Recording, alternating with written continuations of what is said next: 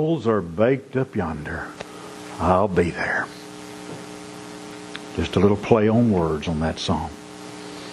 Kind of like that old song, Standing on the Promises. What we need in the church is a lot more people that stand on the promises instead of so many that just sit on the premises. But that's for another lesson another day. In our text this morning, we have a picture of a man who is devoted to God. A man devoted to God who's telling us about his experiences. And to be sure, his experience is an experience that's worth listening to and it's an experience that's worth hearing about. Because he was a man who had a good yesterday. He's a man with a noble present. And he's a man who's looking out expectantly on great tomorrows. And in this statement, he's accounting for all that has been, all that he is, and all that he hopes to be. And what he tells us is that he is frankly a follower of God. And he tells us all that he is and all that he ever hopes to be, he owes to that fact. And in our text, he simply says, But I wholly followed the Lord my God. Understand this. Caleb is not a man who is swollen with conceit. And Caleb is not boasting and he's not bragging, he's simply testifying. There's no swagger or pomposity in his actions or what he says. You see, a man's not conceited because he tells the truth about himself. In fact, if Caleb is boasting in his testimony, if Caleb is boasting in what he says, he's not boasting in himself. He's not boasting in Caleb. He's boasting in the Lord. And you know what?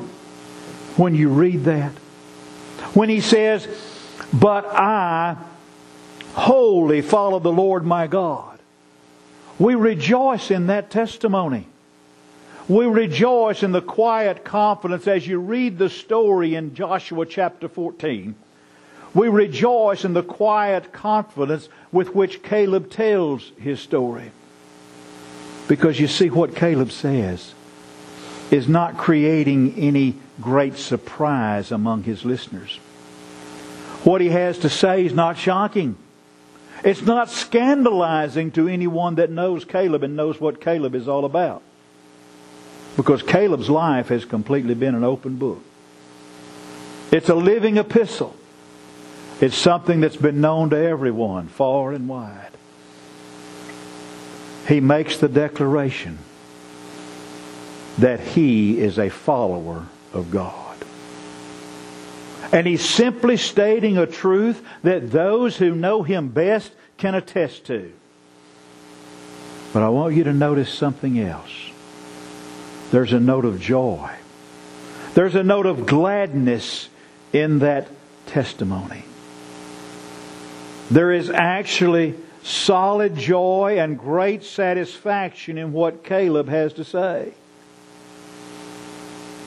Because Caleb is not wringing his hands in regret over wasted years. Caleb is instead rejoicing in his yesterdays. Let me read that whole eighth verse. Nevertheless, my brethren that went up with me made the heart of the people melt, but I wholly followed the Lord my God. Caleb's not looking back with regret over a life of loyal service to God. No one ever has. There have been those who have come to the end of the journey. They've seen the pale horse and his rider about to cross their threshold, and they've got regrets. They've regretted the fact that they made money and fame and fortune their goal and their God. But there's no regret in the testimony of Caleb. But I want you to notice something else about him. Caleb just didn't say, but I was a follower of God. Caleb was more than just a follower. Caleb uses a word to describe his devotion to God that most of us would not dare to use. What did he say? He says, I wholly follow the Lord my God. I gave God my undivided allegiance. I gave God my undivided devotion. I served God with every fiber of my being. I didn't straddle the fence. I was not lukewarm. I gave God the loyalty, the devotion of my whole soul. I placed God first in my life. He said, I wholly followed the Lord my God. Now let's don't misunderstand this. The fact that Caleb wholly followed the Lord does not mean Caleb was a perfect man. Far from it. It doesn't mean that Caleb was without fault. It doesn't mean that he never blundered or that he never made a mistake. He wasn't a man that was absolutely perfect. If a man or a woman is wholehearted in their devotion to their business, that doesn't indicate they're a perfect businessman or a perfect businesswoman. It doesn't mean they never do anything except attend to business. It does mean that they put their business first. When business and pleasure clash, pleasure is pushed aside. If pleasure is enjoyed, it does not become an end in of itself. It's a recreation. Its ultimate purpose is to help better transact business. So you see, in this way, Caleb was wholehearted in his devotion to God. Because in everything, Caleb put God first. And that wholeheartedness, that accounts for the great success that Caleb made of life. It's a lack of this wholeheartedness on the part of so many people that explains the great weakness of the church today all over the length and breadth of this great nation of ours. We're religious. We're Christians after a fashion.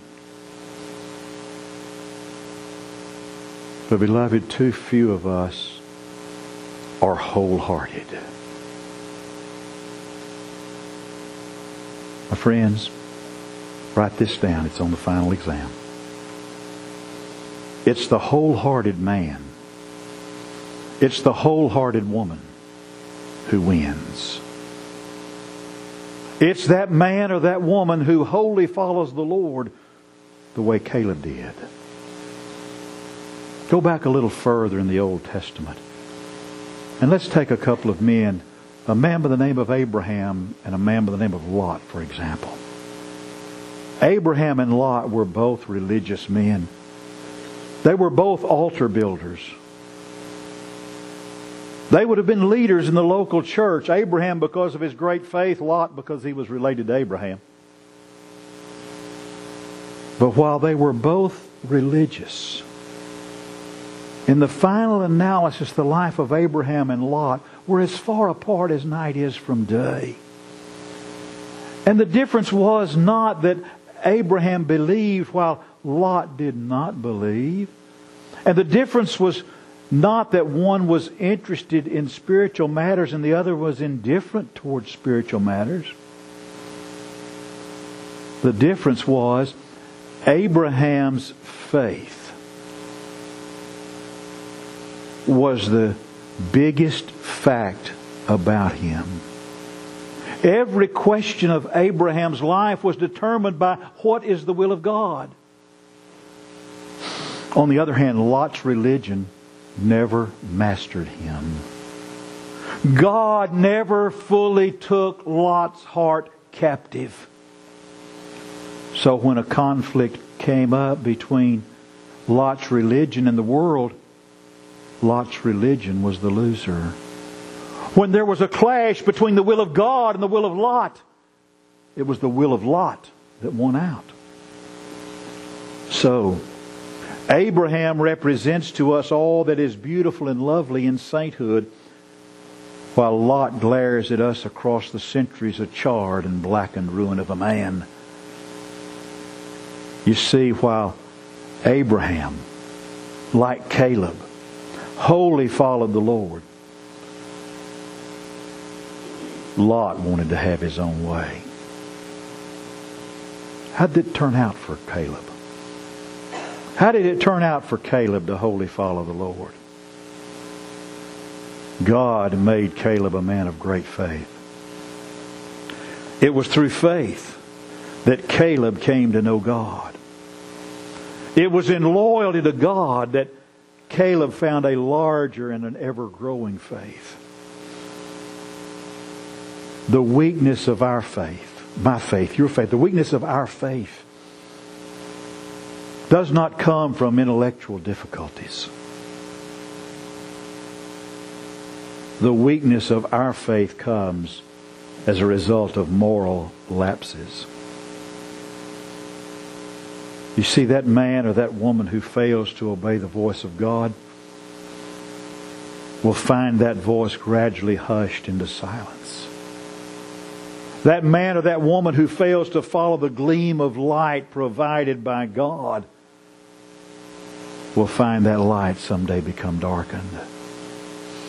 It's in wholehearted devotion and service to God that we find a deeper, greater, larger faith.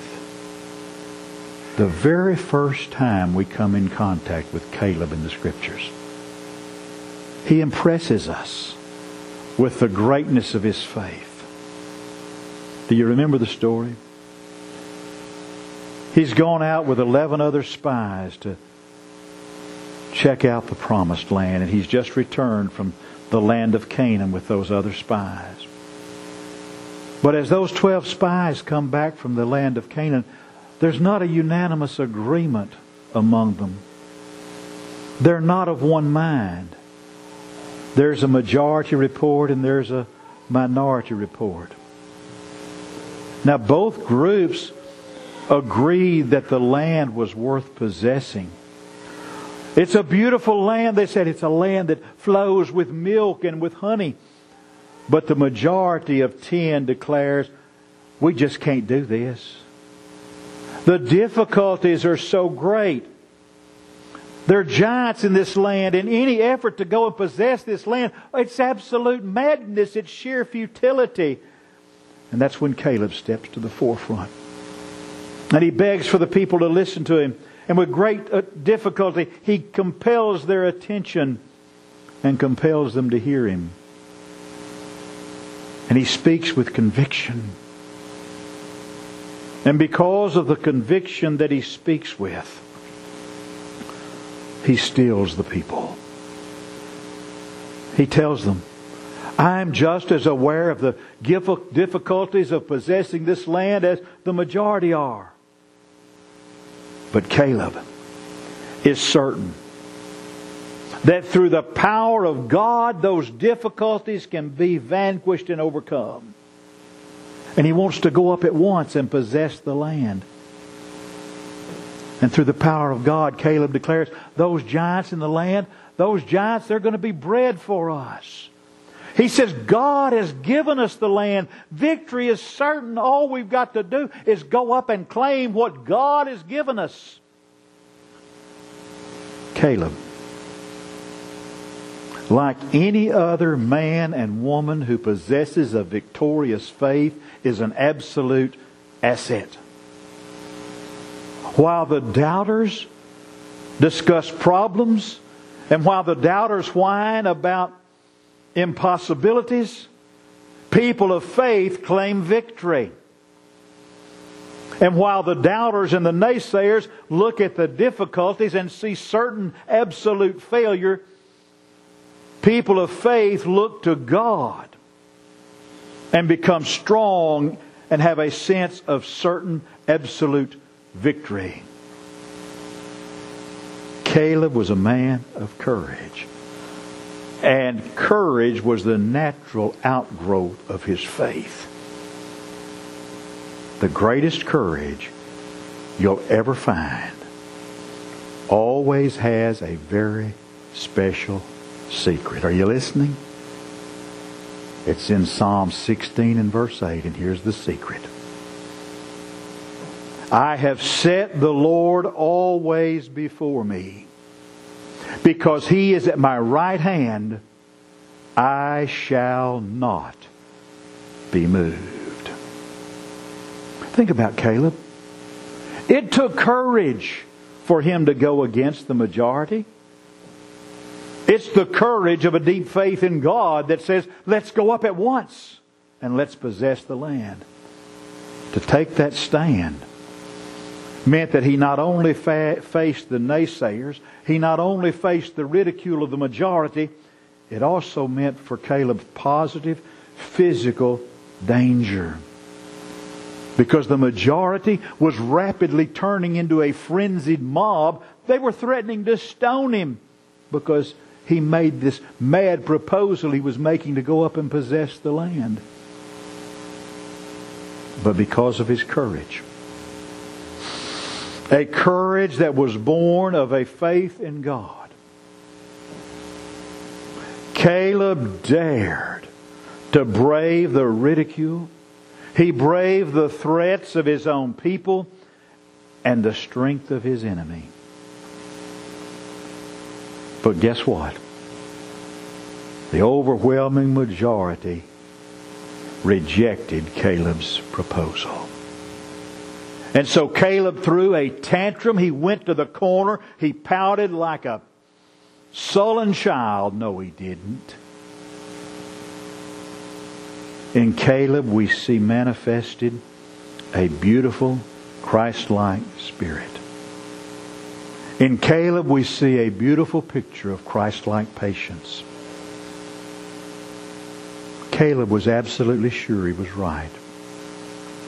He was equally sure that the position of the majority was wrong. But he showed no anger. He showed no resentment when he was outvoted.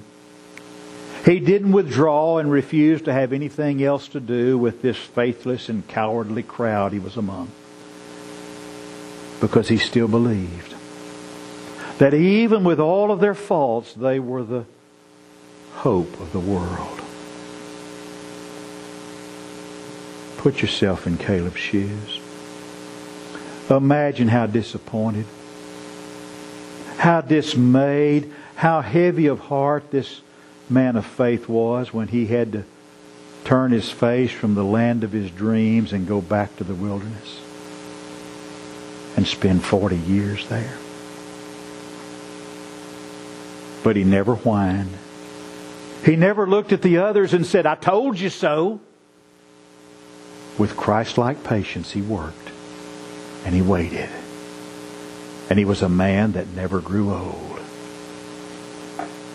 We meet Caleb again after that incident, almost 50 years after that tragic failure at Kadesh Barnea. He's an octogenarian now. He's 85 years old. But he's still a man who's young at heart. Winter has visited him every year, but Caleb was always so busy entertaining spring, he never noticed winter. Caleb possessed the secret of perpetual youth, and that was his faith in God. And over the years, Caleb became a great blessing to those around him. The day finally came, he left the lands he'd conquered as an inheritance to those who came after him. But Caleb left them something infinitely more valuable than lands or silver or gold. He left them a legacy. A legacy that made them rich beyond measure. He left them the rich legacy of a life grandly lived in unswerving loyalty to God. That is always true of those who, like Caleb, wholly follow the Lord. I'm so thankful today that I have that kind of memory of those who've gone on before me. I can assure you of one thing. When my father and my grandfathers left this world, there weren't any big fat bank accounts for any of us to fight over. There weren't any great land holdings or flowing oil wells or great stock portfolios either. We did have a few bills to pay off though. But Richard and Merle and J.R. left me something far more valuable than stocks and bonds and lands and cattle. They left me a legacy. A legacy of men who wholly followed the Lord. They set that example and they also made me live it. Dad was, in addition to preaching, Dad was one of those, they, the proper term is bivocational preacher, but Dad always said he worked for an honest living and preached on the side. But Dad was also part of the management team at the local discount store, Gibson Discount Center. And I got a job there cleaning toilets and scrubbing floors. And every Saturday night at 10 o'clock when that store closed, they'd lock the doors. And everybody was gone but me and three other guys that I was in charge of. And from 10 o'clock Saturday night till Daddy came and let us out at 8 o'clock Sunday morning, I spent 10 hours on the business end of a floor buffing machine. Just like that. But at 8 o'clock, Daddy came and let me out. And I went home and I took a bath and ate breakfast and I went to bed and slept. no, I didn't. I got home just in time to take a bath, eat breakfast, change clothes, and go to church. One Sunday morning I said, Daddy, I'm not going to go today. He said, Yes, you are. I said, Daddy, I worked all night. He said, So? I said, Well, Daddy, there are men that work graveyard shift and they work swing shift. They do shift work and they don't have to go to church on they don't go to church on Sunday morning. They sleep, then they go that night. He said, Yep, that's right. He said they have to put food on the table for their families. They have to put a make house payment to put a roof over their family's head. Your mother and I are putting a roof over your head. Your mother and I are covering your nakedness with clothes, and your mother and I are providing you food. You work all night on Saturday night because you want pocket money. You're going to church. Now get dressed. And you know what I said to him, Leon? I said, Yes, sir. That was the legacy that was left to me. They left me an example of faith an example of prayer,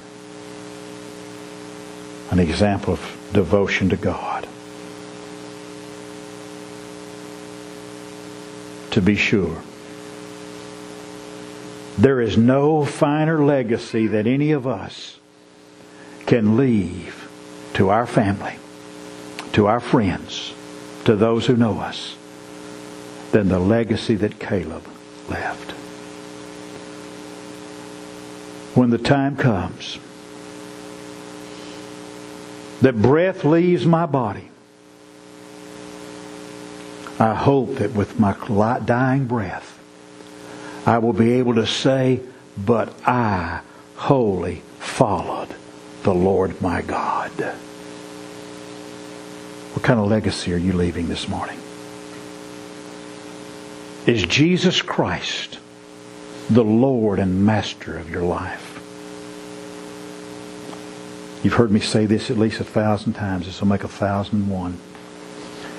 If Jesus Christ is not Lord and Master of all of your life this morning, Jesus Christ is not Lord and Master at all in your life. That's more than just a catchy phrase that I use a lot. It's a fact. Is he Lord of your life? Have you ever made him Lord of your life? If you haven't, in simple trusting faith, confessing his name, repenting of sin, being buried in the waters of baptism for the remission of those sins, say, Lord, I want to be your servant. I want to wholly follow you. Maybe you've done that. But Jesus hasn't been the Lord of your life. And you need to make changes. Can we help you make those changes? I don't know what the need of your life is this morning, but if there are needs in your life we can help you with, this is your opportunity to come and let us do that as together we stand and while we sing.